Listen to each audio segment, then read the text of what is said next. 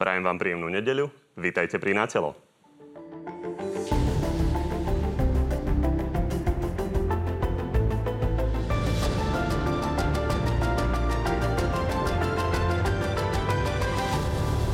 Koalícia vyše týždňa rieši svoje ďalšie fungovanie. Keď už to vyzeralo, že sa dohodla, premiér prišiel s novou interpretáciou toho, kedy má skončiť minister zdravotníctva.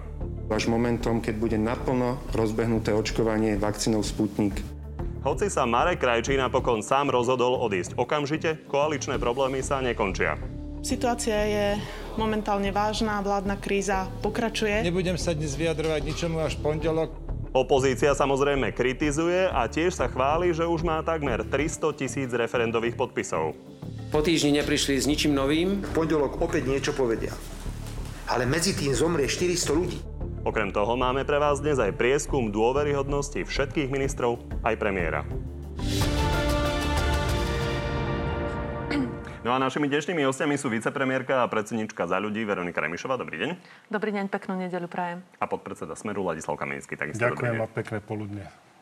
No a pre vysvetlenie pre tých, čo zmiatlo, že videli dve rôzne uputavky na dnešnú reláciu. Pôvodne tu mal totiž sedieť e, predseda Smerodina Boris Kolár, ktorý ale svoju účasť zrušil, precitujem, neodkladné pracovné povinnosti.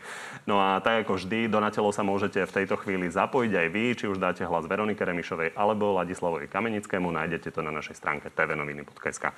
Poďme sa pozrieť na vládnu krízu, ale začneme tým, že si pripomenieme trošku atmosféru koaličných rokovaní. No ja si myslím, že čas na seba reflexiu naozaj je. U všetkých. U všetkých. Veci sa tak rýchlo menia z hodiny na hodinu, že ja už radšej k tomu nemám pocity. Dá sa potom to všetko ešte vôbec pokračovať v koalícii? Ďakujem veľmi pekne. Príjemný deň vám prajem. Pani ministerka, vás to trošku rozosmialo. Na druhej strane ešte nemá vláda ani výročie. A toto nie je kto vie, aká vizitka. Úprimne povedané, vôbec mi to nie je na smiech, pretože ja som e, posledné dni, posledné dva týždne som strávila desiatky hodín e, na rokovaniach e, s Richardom Sulikom, Igorom Matovičom, s Borisom Kolárom, či už samostatne alebo spoločne a zo všetkých síl som sa snažila túto vládnu koalíciu zachrániť. Žiaľ, táto situácia, ktorá je spôsobená konfliktami Richarda Sulika a Igora Matoviča, stále trvá. Sme uprostred pandémie, čelíme obrovskej zdravotnej pandémii a je absolútne kľúčové, aby sa táto situácia už uh, okamžite vyriešila. No vy ste povedali veľmi konkrétne, ako sa má vyriešiť. Pred mnohou chvíľou ste zverejnili status e, na Facebooku, v ktorom ste vyzvali Richarda Sulika a Igora Matoviča na odchod z vlády. Odchod z vlády v zmysle tom, že majú oni prestať byť členmi vlády a pokračovať má koalícia. Vieme, že vy postupujete veľmi vždy diplomaticky, tak je jasné, že ste to, ste to predtým povedali im, než ste, než ste to zverejnili. Aká bola prvá reakcia tých pánov? No, my sme mali rokovania až, e, hovorím, každý deň do neskorej noci a rokovania sa dostali do takého záveru, že momentálne ja vidím len dve možnosti. A prvá možnosť, tá najhoršia možnosť, sú samozrejme predčasné voľby. Predčasné voľby, ktoré by ale krajinu uvrhli do chaosu a zároveň by to bola zrada všetkých voličov, ktorí tejto vládnej koalícii dajú dôveru. A druhá možnosť, ktorú vzhľadom na rokovania, v akom bode rokovania sú, ja vidím, že druhá možnosť je odchod e, Igora Matoviča alebo Richarda Sulika a Richarda Sulika z tejto vlády. A prosím, toto je moja osobná prozba k ním. Je to osobná prozba, aby prekonali svoje ega, aby z vlády odišli a aby umožnili, že táto vládna koalícia bude naďalej pokračovať a budeme sa sústrediť na problémy občanov. A, a teraz ja nechcem hovoriť...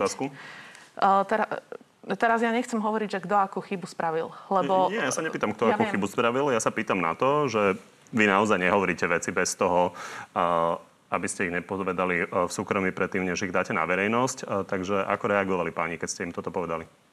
Rokovania samozrejme budú ešte pokračovať a my budeme mať večer predsedníctvo, ktoré príjme, e, ktoré príjme nejaké zásadné stanovisko. A ja by som bola veľmi rada a hovorím, spravila som, spravila som všetko, čo bolo v mojich silách, aby túto vládnu koalíciu som udržala. Reakcia oboch pánov? Reakcia, ak dovolíte, si uh, nebudem ich hovoriť tu v médiách. Ja som vám povedala moje stanovisko a na tomto stanovisku hovorím, je to skôr osobná prozba k tomu, aby prekonali svoje ega. Čiže nehovoríte to kvôli tomu, následne... že by to zablokovalo ďalšie rokovania, keby ste sa k tomu vyjadrili? Viete veľmi dobre, že ja som človek, ktorý... Ja som 10 dní som mlčala Nehovorila som vôbec nič. Uh, mali sme požiadavky, ktoré sme v prvom rade komunikovali vo vnútri, vo vnútri uh, koaličným partnerom a práve preto, aby tieto rokovania nestroskotali. A dnes si myslím, Dobre, rozdiel je v tom, že toto ste povedali verejne, preto sa na to dnes pýtam. máme krízu, ktorá Ale je trvá, vaše dobré právo neodpovedať. Ktorá, pardon, ktorá trvá a táto koaličná kríza musí skončiť. Tak či onak. A je to v rukách oboch pánoch. Pán Kamenický, vy hovoríte, buď vládnite, alebo chodte od toho preč. Na druhej strane stále hovoríte, aké je dôležité starať sa o tých ľudí, ktorí ležia v nemocniciach, že dôležité je vyriešiť tú pandémiu a odchodom vlády by neskončila pandémia. Čiže čo je vlastne vaša alternatíva, čo smer chce? No pozrite sa, my sme e, čakali 10 dní, čo, ako sa vyrieši vládna kríza a vidíme, v akom je stave stále vláda. Stále je to horšie. V piatok bolo zahlásené, že už sme sa dohodli a v podstate za 10 dní tu máme v podstate už druhú vládnu krízu, lebo stále nie je žiadna dohoda na, na ceste.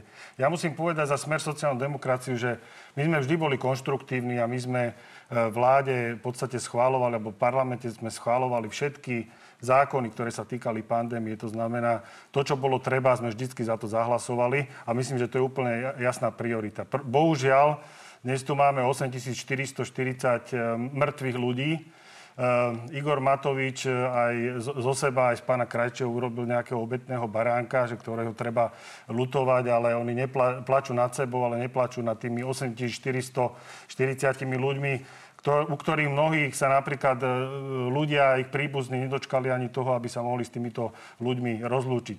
Igor Matovič povedal jednu vec, že, že kto, za to, kto za to zodpovedá, tak povedal, že zlyhalo tu 5,4 milióna E, ľudí. To znamená, že všetci ľudia na Slovensku sú v podstate zodpovední za vládu, nie Igor, za, za pandémiu, nie Igor Matovič. Takže asi netreba vymeniť vládu, ale treba vymeniť 5,4 milióna ľudí na Slovensku. Toto považujem za absurdné. to je glosa a ja sa pýtam na odpoveď na tú no, otázku. Čiže čo chce smer vlastne, lebo je jasné, že najbližšie mesiace ako... tu niekto vládnuť jasné, musí, aj keby sa vám podarilo presediť tie predčasné voľby. Vzhľadom na to, ako sa to momentálne vyvíja, vidím, že ten problém je stále väčší, je úplne naivné si mysleť, že ak Igor Matovič odíde, alebo, alebo teda e, minister Sulík, že sa tu niečo vyrieši. E, ja som teda zastanca toho, že ak sa ľudia nejako správali v minulosti, ako sa, keď sa správajú, ako sa správajú dnes, tak sa budú správať aj o týždeň. Čiže z môjho pohľadu jednoznačne je, je buď teda vláda podať demisiu a budú sa chystať teda predčasné voľby. To trvá mesiac. Alebo ak to, bude to trvať mesiace, samozrejme, potom môže nastúpiť nejaký iný inštitút, môže to byť okay. nejaká, nejaká dočasná vláda alebo podobne. Ale musíme vyriešiť hlavne teda sa snažiť, aby ľudia netrpeli, aby tu bola nejaká konštruktívna nevedenie štátu. Dobre, aby ľudia mali ujasnené, čo chcete, lebo hovoríte, že naozaj ide no, buď, o tie životy. Hovoríme, Čiže máte pre sebou nejaké... Alebo, alebo nech vláda Nie, ja sa pýtam, že ak by sa odhlasovali, no, či už cez referendum. Ktoré, ktoré hovoria Dobre, o tom, ako sa dá úradnícku vládu, o Môže tu byť napríklad úradnícka vláda za, to, za ten čas, ale chcem povedať jednu vec. Igor Matovič dnes, alebo ja som teda unikla do, do médií nejaká informácia, že on si to predstavuje tak, že ja budem vládnuť tak nejak na poli, ja budem premiérom, na poli bude pán minister Sulík, Sulík e, ministrom. E, pani Remišová hovorí, že teda ich vyzýva, aby obidva odišli.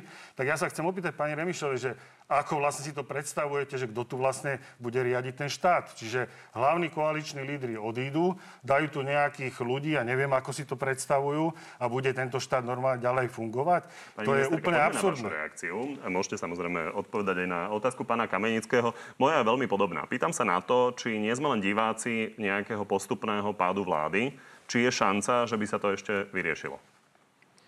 Ja vám to za seba môžem povedať tak ako som už povedala, že urobila som všetko, čo bolo v ľudských silách a urobím aj všetko, čo bude v mojich silách, aby k tomu pádu vlády nedošlo. Lebo ja to skutočne považujem za najhoršiu možnú možnosť pre Slovensko. Jednak to bude znamenať návrat e, polomafiánskych štruktúr do zložiek štátu, bude to zrada na občanoch a bude to zrada tej dôvery, čo ľudia vláde dali. A zároveň to bude v období, kedy tu máme najväčšiu krízu od druhej svetovej vojny a uvrhne to celé Slovensko do chaosu. Čiže tomuto, tomuto riešeniu sa určite chcem vyhnúť. Že a preto hovorím, vyhnúť? preto hovorím, preto hovorím, že to riešenie je v rukách oboch pánov. V rukách pána Sulíka, v rukách pána Matoviča a ja ich prosím, aby prekonali svoje ego.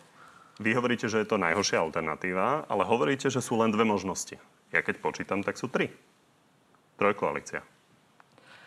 My sme vstupovali do tejto vlády ako do štvorkoalície a v takomto zložení by táto vláda mala aj pokračovať.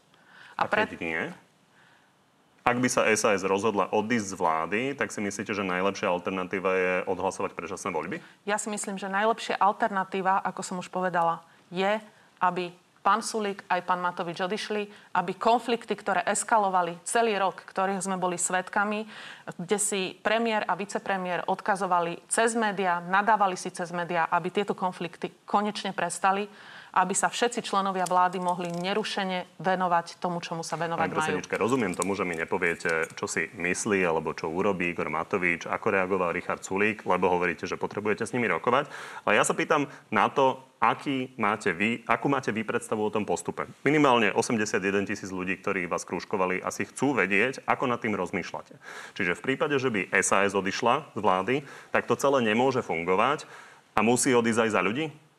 Prosím vás, v tomto momente by som chcela, aby sme všetky hypotetické otázky nechali bokom. Ja v tomto Toto momente chcem len komunikovať otázka. jednu prozbu smerom k dvom mužom, ktorí osud tejto krajiny majú v rukách. To je všetko.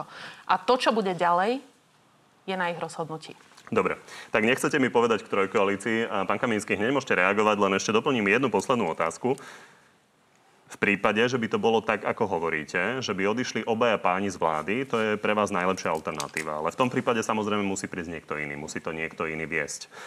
Keby sa tam posadil napríklad Eduard Heger, ktorý je známy tým, že je menej konfliktný, zároveň by mal ale za chrbtom Igora Matoviča, mohla by tá vláda fungovať? Jedno je isté, že v takomto krči vláda pokračovať a fungovať už nemôže. A áno, je to riešenie, aby sa vymenil premiér, ale zároveň jedným dýchom hovorím, že Richard Sulík je súčasťou problému, pretože časť tých konfliktov bola vyvolaná aj pôsobením Richarda Sulíka. Tomu Čiže rozumiem, ja ale máte myslím, skúsenosť ja... zvládnutia. A pýtam sa na to, či si viete predstaviť, že Igor Matovič by vedel, keby odišiel už, vedel natoľko odísť do úzadia, že by nejaký premiér, napríklad Eduard Heger, hovorí sa e, tiež o pánovi Náďovi, že by vedel ten premiér byť natoľko autonómny, že by to mohlo fungovať. Určite, keď Igor Matovič sa rozhodne odísť, tak sa nerozhodne odísť preto, aby túto vládu torpedoval.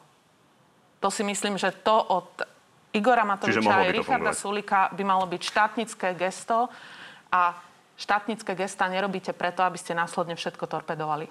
Ja by som sa vyjadril možno tomu pánu Hegerovi. Viete, e, ak by e, tu mal niekoho e, premiér ako svojho nejakého náhradníka, alebo neviem si teda predstaviť, ak by to fungovalo, tak čo bude ako Gašparko na nejakých šnúrkach. A ja, ja som presvedčený, že Igor Matovič, ak je vo vláde, to jeho ego mu nedá, aby nezasahoval teda do rozhodnutí vlády a takto nebude fungovať, ako to nefungovalo posledných 11 mesiacov. Nechajte ma dole, pani, pani Remišová.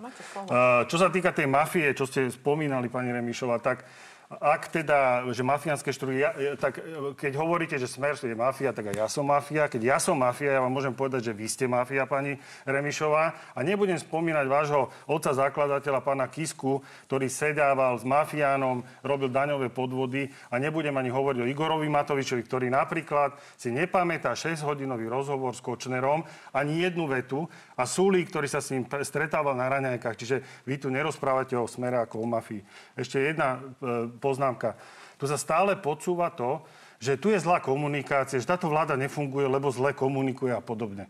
Tak ja sa opýtam, v piatok ste hovorili o tom, že už tu budeme mať nejaké memorandum, ešte to memorandum nebolo ani napísané a už tá komunikácia zase žiadna nebola. Čiže ja pochybujem o tom, tu nie je problém v komunikácii, pani Remišová, tu je problém v tom, že sú tu, je, táto vláda je proste neschopná riadiť tento štát a to je ten problém. To nie je problém komunikácie.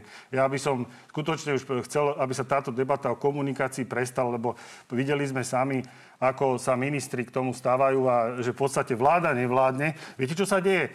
Že ľudia sa zaoberajú zaoberajú problémami vlády a nezaoberáte sa vy ako vláda problémami ľudí na Slovensku. To je veľmi zaujímavé, toto citujete vetu, áno, ktorú hovorí stále áno, pani Remišová na Ja som to presne povedal a citujem e, pani Remišovu.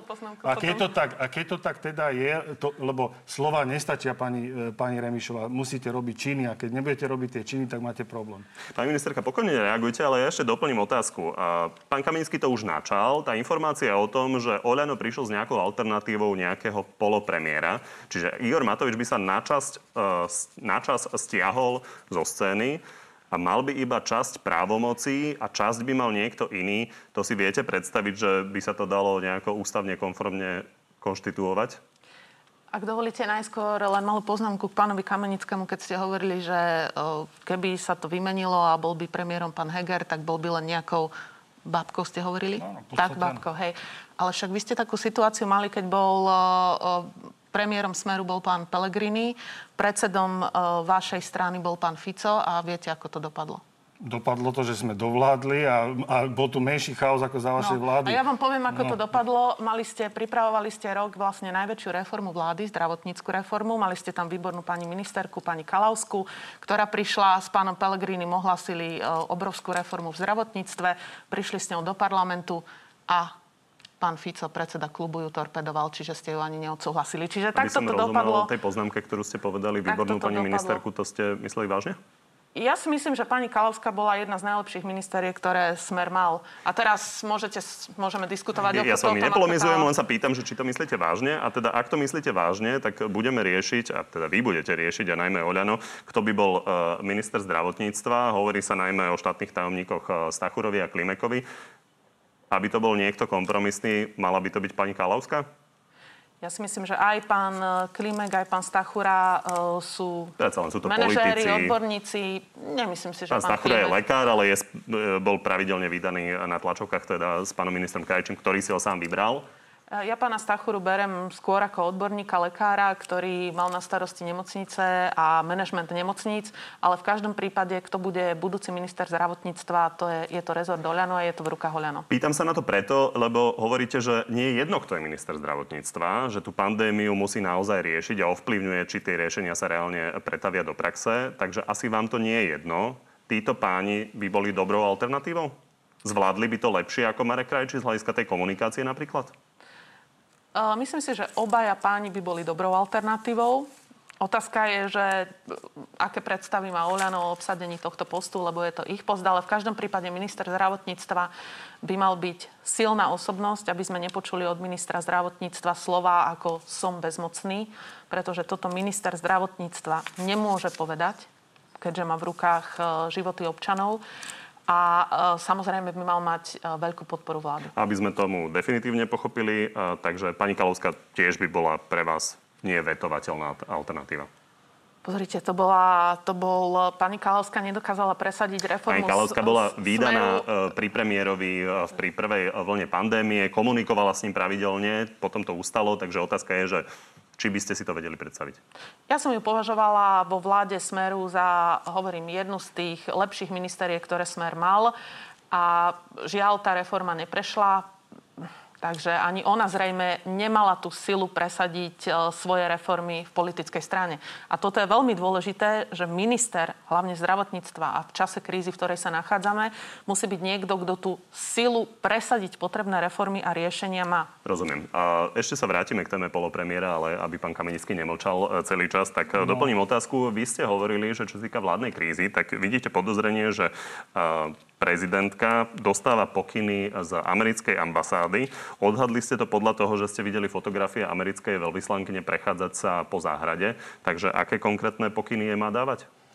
No, je to asi fakt, lebo ak eh, si zoberieme, že táto fotografia bola uverejnená a doteraz sme nedostali žiadnu relevantnú odpoveď. Ja som čakal, že teda minimálne prezidentský palác alebo americká ambasáda teda zareaguje, že boli sme u pani prezidentky, rokovali sme o tom a o tom a momentálne vidíme len mlčanie. Čiže e, ja neviem, o čom sa bavila pani prezidentka s, e, teda s veľvyslankyňou Spojených štátov, ale je tu jasná koaličná kríza a povedzme, keď, sa tu, keď tu prebiehajú vážne debaty o tom, či táto vláda vôbec zotrvá alebo nezotrvá, tak je otázka, teda, že čo robila teda e, pani veľvyslankyňa. Pani ministerka, vy ste tam sedeli v tom paláci, aby sme doplnili, priestor, pán, lebo pán, máte redaktor. pocit, že teda nedostávate odpovede, tak uh, pani ministerka sedela v tom paláci, uh, takže A ako to je... veľvyslankyňou, aby... neviem, ak ste sedeli, tak povedzte, o čom Malo to byť teda ja si pamätám vašu tlačovú konferenciu, malo to byť práve vtedy, keď uh, tam uh, sedeli predstavitelia a koalície.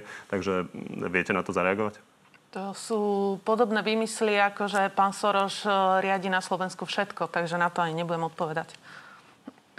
Pán Soros neriadi na Slovensku všetko, To ale, hovoríte, ale nie reálne, reálne financuje niektoré aktivity a e, môžeme sa o tom možno niekedy pobaviť, ale ja chcem zareagovať na to, čo ste povedali, e, čo sa týka zdravotníctva. E, viete, čo sa e, hovoríte o tom, že že my sme niečo so, so zdravotníctvom urobili, že sme nepresadili reformu. Viete, Práve, že ste nič neurobili, to je počkajte, problém. počkajte, počkajte, pani, Keby pani ste aspoň niečo urobili. Re, reformy, viete veľmi dobre, že, a to, to je to, čo pani Kalavská možno vtedy nepochopila, sa robia väčšinou na, na začiatku volebne, volebného obdobia, aby ste tú reformu dokázali aj naplniť.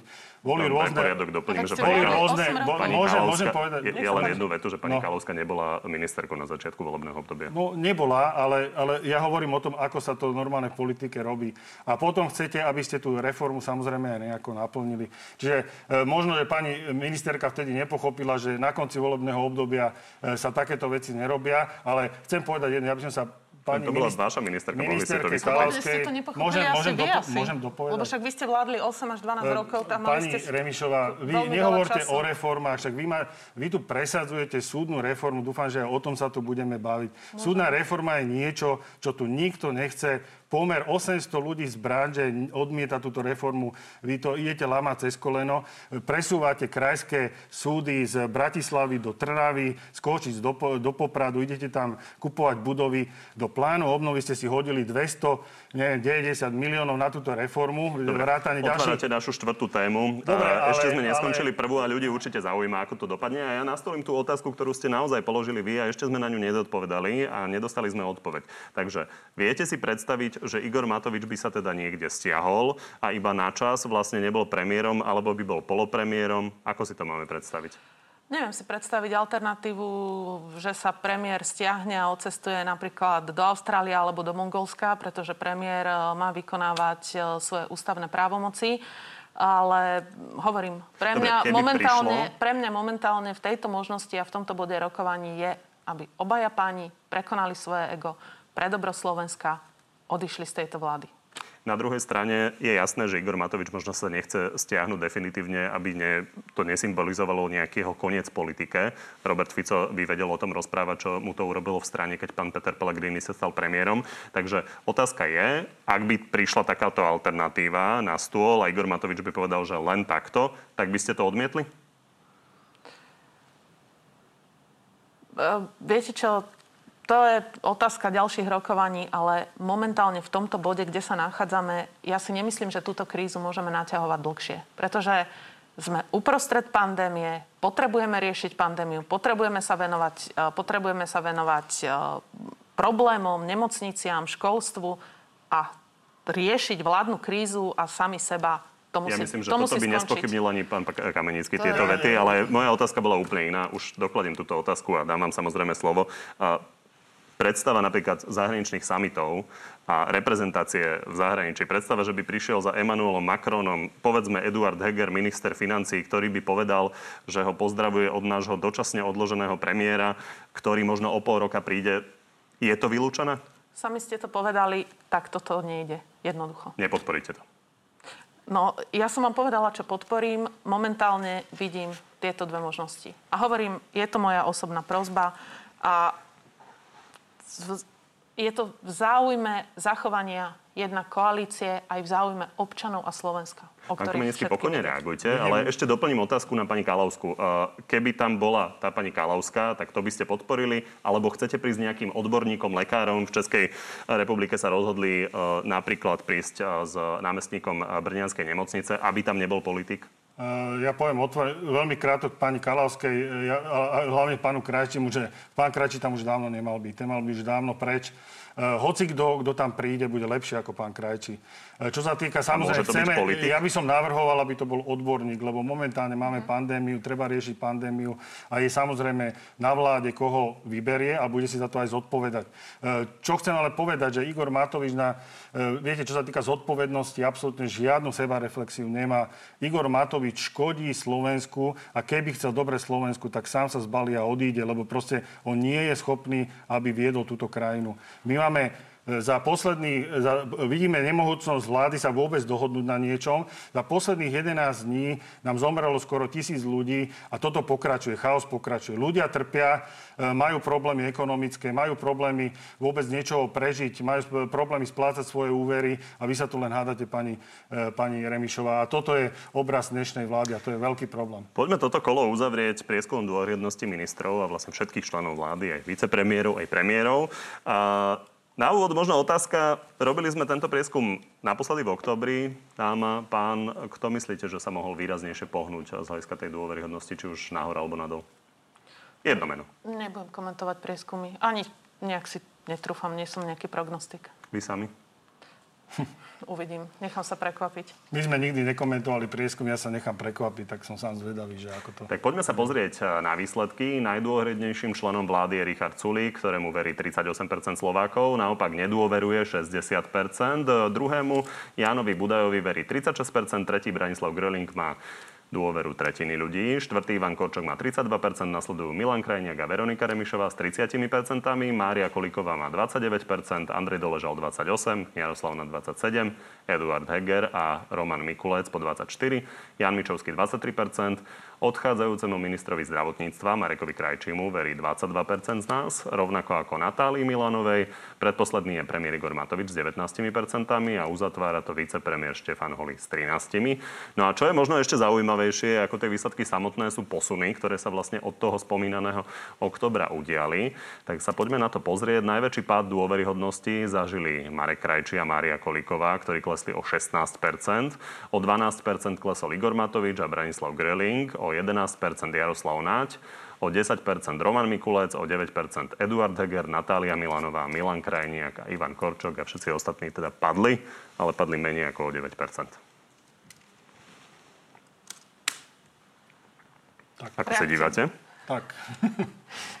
ja, ja, ja si uvedomujem, že pozrite, kríza, pandemická kríza, najväčšia kríza od druhej svetovej vojny, e, nikomu na percentách nepridá v ťažkom období málo ktorej vláde rastú percentá a samozrejme aj jednotlivým členom. A keď sa pozrieme do ostatných e, členských krajín, či už e, v Európskej únii alebo vo svete, tak každá vláda čeli e, protestom, niekde rozbijali, zapalovali autá, čiže boli obrovské protesty, dokonca v Holandsku, kde by ste to nečakali, proti opatreniam. Možno nemusíme ísť ďaleko, takto... pozrieme sa do Českej republiky, kde vládne Andrej Babiš, s menšinovou vládou, má tam opozíciu, s ktorou musí riešiť tie opatrenia a napriek tomu zďaleka neklesá tak rýchlo.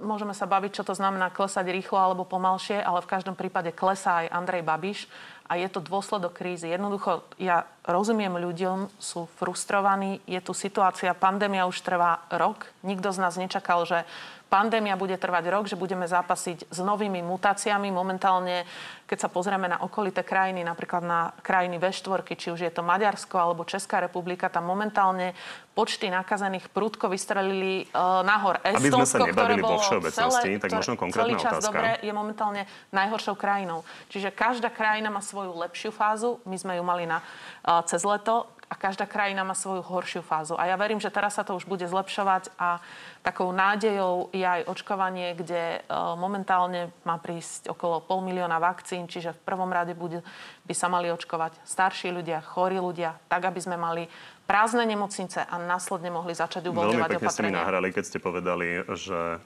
sú krajiny, ktoré sú na tom horšie uh, teraz a uh, niektoré si to prežili.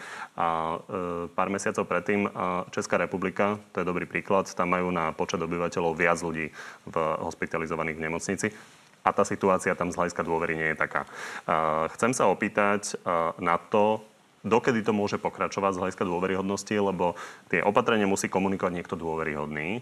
A je pravda, viete, koľko mal percent Robert Fico, keď ho striedal Peter Pellegrini dôveryhodnosti? Povedzte mi. 23%. To je o 4% viac ako mal Igor Matovič. určite. Aj a nikomu z vašej vlády neverí via- výrazne viac ako tretina občanov. Je veľmi dôležité aj na komunikáciu opatrení, aby jednoducho, aby ich vláda komunikovala dôveryhodným spôsobom. Práve preto je tá dôvera vo vládu veľmi dôležitá. A to je to, čo som hovorila aj na začiatku, keď som hovorila, že podiel na súčasnej situácii majú obidvaja, aj pán Sulik, aj pán Matovič. Jednak v, v tých chybách to bolo aj v tom neustále spochybňovanie opatrení vlastnej vlády. Čiže toto by sa naozaj diať nemalo, že vláda príjme opatrenia a na druhej strane sa spochybňujú. Pán Kamenický chce reagovať? Dúfam, že teda budem mať rovnaký priestor ako pani Remišová. Uh, ja chcem povedať, e, vyjadrím sa k tomu prieskumu, lebo to je asi dosť e, podstatné. Pani Remišová, vaša pani Koliková, videli ste, to je, toto je vysvedčenie pani Kolikovej, minus 16% a to je výsledok tej vašej súdnej reformy, ktorú idete urobiť. To nemá zmysel ani komentovať. Nikto s tým nesúhlasí. Je 800 ku 4 pomer odborníkov, ktorí sa k tomu vyjadrovali v neprospech tejto reformy. Čo sa týka Igora Matoviča, áno, 19% podpora a, ale to, to druhé číslo je zaujímavé. 79,3 E, nedôveruje premiérovi tejto republiky.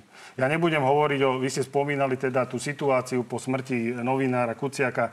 Samozrejme, dodnes sa nikde nepreukázalo to, čo sa tvrdilo, že je úplne jasné, že za tým je smer, všetko urobil smer, zavraždil pomaly novinára. To sa nepotvrdilo. Toto, toto politici to smeru pravidelne opakujú. A, a ale tom, toto, e, neviem, kto tom, tvrdil, ale ja som to netvrdil. Neviem o tom, že by to v akejkoľvek ja, reportáži televízie Markiza kedykoľvek zaznelo. Ja netvrdím, o, o, možno netvrdím od vás, musel by som si nájsť, že či ste niečo také povedali, keď ste no, nepovedali, ale musím povedať, vám, že bývalá opozícia a mnohé médiá robili to, že boli vlastne vyšetrovateľmi, prokurátormi, sudcami a vedeli na všetko mať jasnú odpoveď. My dnes e, tvrdíme, a to sa možno budeme baviť pri e, šéfovi SIS, e, tej, tomu, tej situácii sme konzistentní v tom, že v podstate my rešpektujeme prezumciu neviny a ak sa teda veci nevyšetria, tak dovtedy nebudeme dávať také stanoviska, že tento je vinný, tento za všetko môže. Tu sa v podstate dnes podsúva taký obraz, že ľudia, ktorí niečo akože sú, sú povedzme zatknutí, nemajú v podstate sa možno za nejak veľmi brániť a my v podstate absolútne odmietame formu, ktorou sa zatýkajú tí ľudia. Aj tomu Pčolinskému vykopli dvere na vchodových dverách. Na čo toto bolo dobré? Ja považujem za absurdné, aby keby za ním prišli normálne, zatkli ho, povedali mu, že idete s nami, tak on by úplne jednoducho odišiel a nič by sa také nedialo. Aj ministerka, pokojne reagujte. Ja len pre poriadok ešte dodám, že my sme tu samozrejme pravidelne kladli otázky na napríklad Antonína Vadalu, napríklad na Mariu trošku. Antoníno Vadala e, sedí v báse zapašovania Ale kokainu. Ale Antonino Vadala spoločne s Robertom Ficom? Toto ste všetko zliep, zliepali, že je to, je to v podstate hotový fakt. Nikdy sa to nedokázalo. Pani Mariu Môžem... trošku a uh, tajomníka viete, bezpečnostnej tu rady. sa linkujú veci jedno cez druhé druhé, ja hovorím jedno. Otvorili Viete, ste ale... Pán, reda, pán redaktor, uh, Mark Twain povedal jednu vec, že že lož sa šíri veľmi rýchlo, beží, e, pre, obehne celé, polovicu sveta, dokedy si pravda len zavezuje šnúrky. Teda treba informovať korektne a keď niekto niečo spravil, hovorím, existuje Samozrejme, ja hovorím jedno, ak niekto niečo spravil a dokáže sa mu, že to spravil a odsúdi ho súd, tak nech je tra- spravodlivo potrestaný. Ak nič nespravil, alebo sú nejaké pochybnosti, nech rozhodne súd o tom, že čo... Poďme na šéfa Sisky. Chcete ešte reagovať? Ja len, že sa hovorí, že aj lož má krátke nohy, ale teraz e, je vidieť, a to je vidieť na tom, že pán Kaliňák hovoril, že e, korupcia na najvyšších miestach e, neexistuje a tváril sa, ako by tu žiadna nebola. A to nie sú obvinenia, jednoducho to je fakt, lebo samotní obvinení sa priznávajú. E, šéf e, KUFSu, Kriminálneho úradu finančnej správy, sa priznáva ku korupcii. Priznáva sa k tomu, ako bral uplatky, ako dával uplatky. Myslíte Čiže pána to nie Maka? sú, myslíte nie pána sú Maka? fantasmagorie. Áno, dnes, keď si pozrieme tlačovú konferenciu, napríklad Sme rodina, to je váš koaličný partner, hovorí, že že Zorosláková tvrdí, že, nedá, že nedá, nič nedáva, Pčolinský tvrdí, že nič nezobral a bol tam medzi tým nejaký pán Beňo ako kajúcnik a zrazu sa tu objavil aj pán Mako ako kajúcnik. Pán, mám pocit, že pán Mako už je univerzálny kajúcnik do každej kauzy. Ale ešte jednu vec by som chcel dodať. E, pani Remišová, vy ste tvrdili pred voľbami, a tvrdí to Igor Matovič, že budete transparentní, bude vyvodzovať zodpovednosť za novú politickú kultúru, že tu zavediete. Tak pri tej transparentnosti vám musím pripomenúť pána Miškoviča, právne služby za milión eur, pána Kalinskému, ktorú ste dali zarobiť, nákupy testov, na ktorých určite niekto zarobil. A transparentne nie je ani nový zákon zákon o verejnom obstarávaní. Nebudem hovoriť o pánom Holom, lebo to je jedna katastrofa. Ten človek, nikto nevie, kto to je, nikde ho nikto nevidí, ale robí jeden kick za druhým. Druhá vec, vyvodzovanie zodpovednosti. Kto tu vyvodil za čo zodpovednosť? Prepáčte, Igor Matovič nič iné nerobí, len ukazuje prstom za, to, za čo kto môže.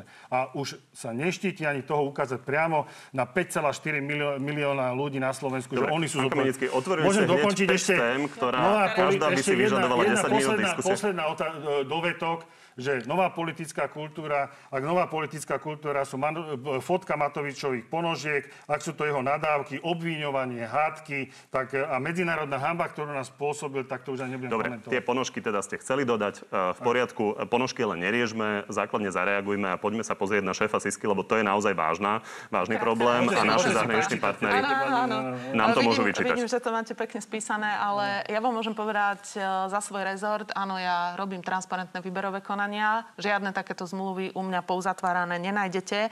A čo sa týka vyvodzovania, verejné obstarávanie, tam s vami súhlasím. Tam s vami súhlasím. My sami sme dali veľké množstvo pripomienok do medzirezortného pripomienkového konania a momentálne rokovania s pánom Holím prebiehajú, kde sa snažíme presadiť tieto naše pripomienky, lebo myslíme si, že uh, ten zákon, tak ako bol napísaný, nebol dobre napísaný. Čiže tu sa zhodneme. A čo sa týka vyvodzovania politickej zodpovednosti, ja si myslím, že, pozrite, pán Krajči odstúpil, a on neodstúpil za kauzu. On odstúpil za manažovanie pandémie. Pán Krajči, Takže to, čo my hovoríme, to aj robíme. Dobre, poďme sa pozrieť na to, čo ste sami otvorili a to je kauza zadržaného šéfa Slovenskej informačnej služby Vladimíra Pčolinského a takto to vlastne komunikoval Smer. Matovič presne vedel, čo sa bude diať a chcel to. Dokonca si myslím, že keď čo boli tri akcie, aj si to objednal, aby tu bol cirkus, ktorý prekryje to, že sa o nič nestarajú, nič nefunguje. Pán Kamenický, vy stále hovoríte, že sa zatýka na základe málo dôkazov, že je to stále iba o nejakých kajúcnikoch. Na toto máte aký dôkaz? Prepačte, pán redaktor, to v podstate povedal minister Krajniak. Však si pozrite o tlačovú konferenciu. Čo povedal? Že, že má pocit, môže, no? poviem to, že má pocit, že tu ide o mocenský boj e, v štruktúrach teda policie a SIS, ak som nesúhlasíte, tak to poprite. A povedal, povedal že, že smeruje, to, smeruje to k príjimateľom, e, príjimateľom vlastne informácií z SIS. A kto je príjimateľom informácií z SIS? Prezidentka a premiér Matovič. Tak a sa vy, pýtam, vy si dobre že pamätáte, komu... že pán Krajniak dodal e, a vymenovával aj orgány činné v trestnom konaní? Ako? Vymenoval aj orgány činné v trestnom konaní. Áno.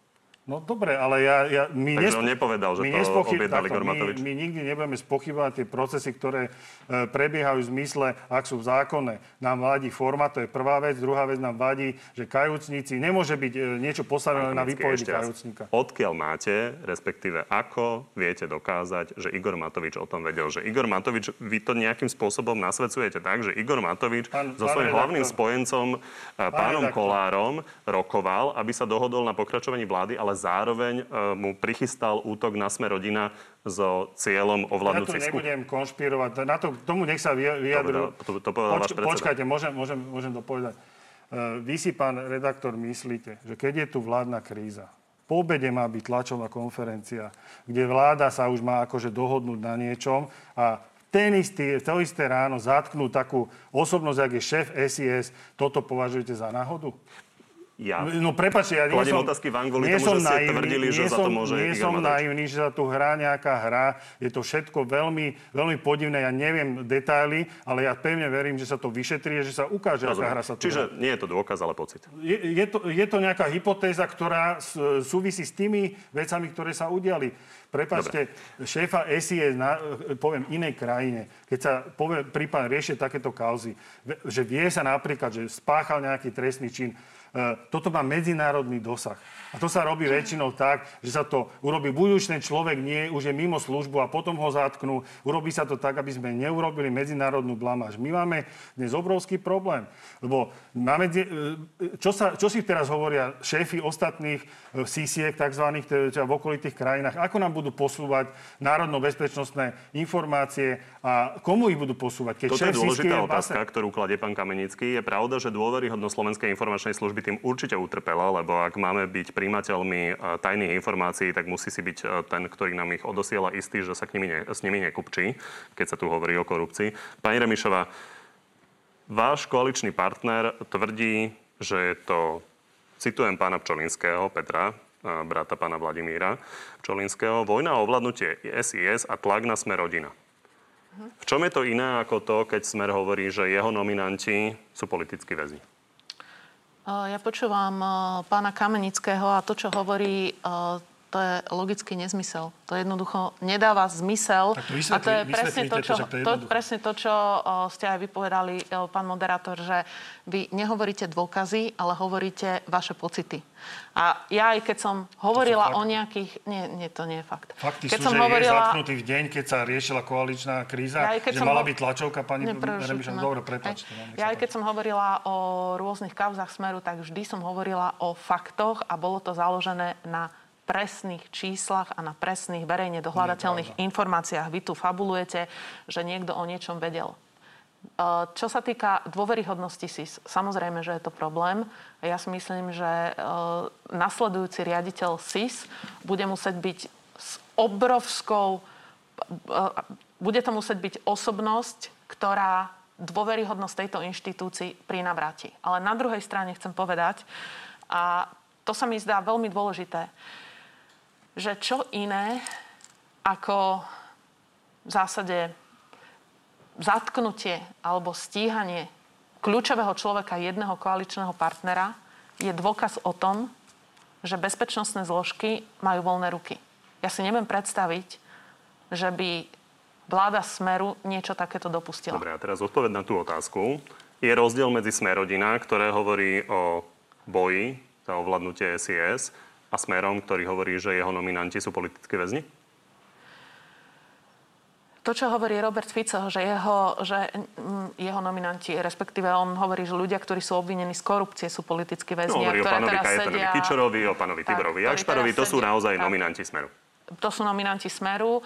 Ja to považujem za absolútne nepripustné porovnávať e, Antona Srholca, ktorý bojoval za pravdu, bojoval za, za dobro a bol skutočný politický väzeň, porovnávať ho s e, ľuďmi, ktorí sú obvinení z korupcie a z toho, čo, že páchali, z toho, že páchali Pani ministerka, ale asi korupciu. cítite, že tam nesmerovala moja otázka. A vaša otázka smerovala... Čo si povie či... opozičný volič, keď sa na toto pozerá? Na jednej strane stojíte za Pán stíhaniami... nikdy nepovedal, že uh, uh, šéf SIS je politický väzeň. To, že povedal mocenskú hru, ja mám informácie len tie, ktoré mám z médií. Ja iné informácie nemám. Jediné, čo môžem teraz povedať, je, že dôverujem orgánom činným v trestnom konaní.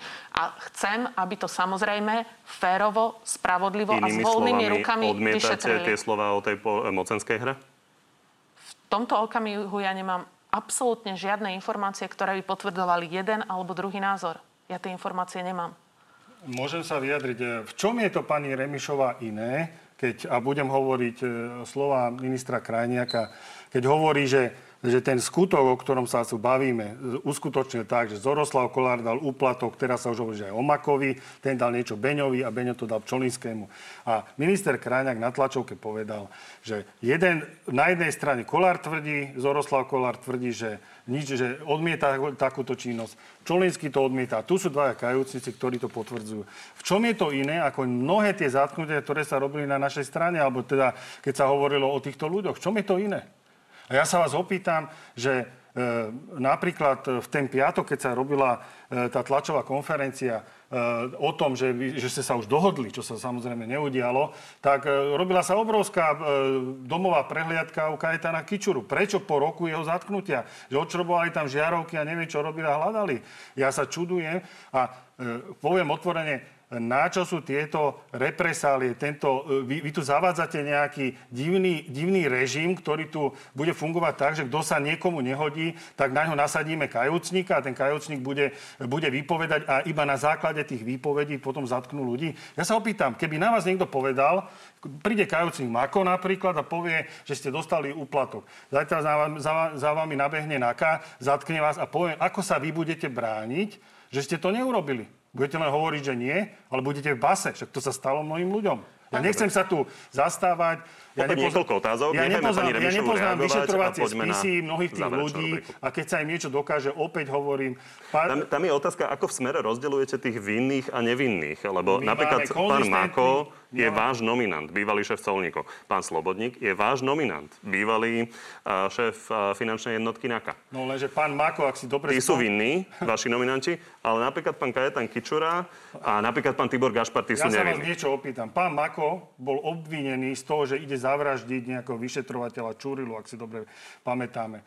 Mal rôzne styky, neviem s kým. E, Pozrite sa. Dobre, ja sa pýtam len preto, lebo je to váš On teraz tiež. svedčí čokoľvek povie, len aby sa dostal z basy. Dobre. A on z tej basy je vonku, pán redaktor, pán e, Slobodník. Všetci si užívajú tie peniaze, ktoré dostali ako úplatky, nikto im ich nezobral. A toto je jasná odpoveď. Kľúč na to Takí delenie, ľudia, delenie som ale nepochopil, ale, ľudia- pani Remišová, krátka reakcia, ľudia naozaj už povedia ísť čokoľvek, na- aby sa dostali, dostali z basy. A, možno, že, a možno, že pán Mako bol použitý aj v tomto prípade, ja neviem, na pána Pčolinského, ale opäť nechcem fabulovať. Nech sa to vyšetrí. Tak jeden koaličný minister hovorí jedno, vy hovoríte druhé. A čo je pravda? Ľudia chcú vedieť, čo je pravda. Remišovú. Ja hovorím dve veci. Ja hovorím, prvá vec je tá, a tá je zásadná vec, že za našej vlády orgány činné v trestnom konaní majú voľné ruky. A to je zásadná vec. A od nás ste nikdy nepočuli také vyjadrenia ako za pána Kaliňáka. Nikto nevynášal zo spisu, ako v prípade pani Malinovej, ktorú ste doslova vyhnali z tejto republiky. Áno, zo spisu vynášal aj pán Kaliňák, aj pán Fico. Čiže to je prvá vec, ktorú hovorím. A druhá vec, ktorú hovorím, je keď hovoríme, že orgány činné v trestnom konaní majú voľné ruky, to znamená, že dôverujem, že vyšetrovanie bude férové, spravodlivé a správne. A to je veľmi dôležité. A teraz to, čo vy hovoríte, že sa snažíte spochybňovať aj prokuratúru, aj políciu, aj súdy, lebo pretože vám teraz nevyhovujú. A vaši nominanti, vaši, však vidíte, čo všetko, k čomu všetkému sa pri... Nie, že ich niekto obviní. Oni sa priznávajú k tomu. V tom je ten zásadný rozdiel, pán Kamenický. Dobre, reakcia zaznela. Držíte 10 rokov A je v pravda. base a, a pani Jankovská napríklad e, išla spáchať sebevraždu, však až až keď sa tí sudcovia zlákli, že skutočne tam zomrie, lebo už zomrel Lučanský. Hej, bum, hej, posledná na slobode. A už sa zlákli. Posledná. Už že- bola že reakcia na reakciu a Urobí, spácha tejto témy, pustili. To tejto je... témy sa týka aj záverečná rubrika, tak poďme na ňu. Minútku, tak skúsme to tentoraz naozaj áno, nie. Kým začnem? Tak začnem pani Remišovou. Ak by Igor Matovič chcel odísť z vlády iba dočasne, je vylúčené, že by ste takúto dohodu podporili? Moja osobná prozba je, aby aj Richard Sulik, aj Igor Matovič, ktorí sú súčasťou problému vládnej krízy, z vlády odišli. Tak skúsime ďalšiu. Smerodina tvrdí, že stíhanie Vladimíra Pčolinského je snaha o ovládnutie SIS. Viete to vylúčiť? Neviem nič vylúčiť, neviem nič potvrdiť, pretože mám len informácie, ktoré som sa dočítala v médiách. Tak do tretice, pred mesiacom ste tu tvrdili, že do leta ďalšie odchody z vášho klubu nehrozia. Stále to viete vašim slu- voličom slúbiť? Podľa toho, ako sa, vy, ako sa vyrieši vládna kríza. Viete veľmi dobre, že so súčasným eh, pôsobením vládnej koalície je veľká nespokojnosť aj u nás. Tak poďme na pána Kamenického, snad sa nám tam podarí, áno nie. A Deň pred príletom ruských vakcín ste tvrdili, citujem, žiadny sputnik nebude. Matovič opäť klame. Nebolo by správne sa ospravedlniť? Nebudem sa... Igorovi Matoviča určite nebudem ospravedlňovať, takže nie.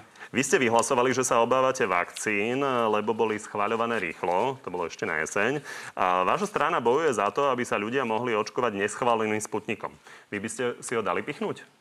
Ja som sa už viackrát vyjadril, že ja sa očkovať zatiaľ nechcem dať a vyjadril som sa aj tak, že ak by som sa očkoval, tak len v prípade, že by mi to zabraňovalo napríklad vycestovaniu niekam do zahraničia. Ak by sa cestu. vláda rozpadla a prezidentka by dovolie menovala úradnícku vládu, ako to navrhuje Peter Pellegrini, je možné, že by ste za ňu dvihli ruku?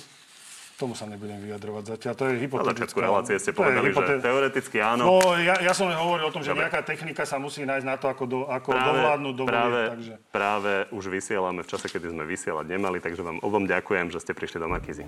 Ďakujem, krásnu nedelu prajem. Ďakujem, peknú nedelu takisto. No a že ste boli s nami, ďakujem aj vám. Pri Na sa vidíme opäť o týždeň.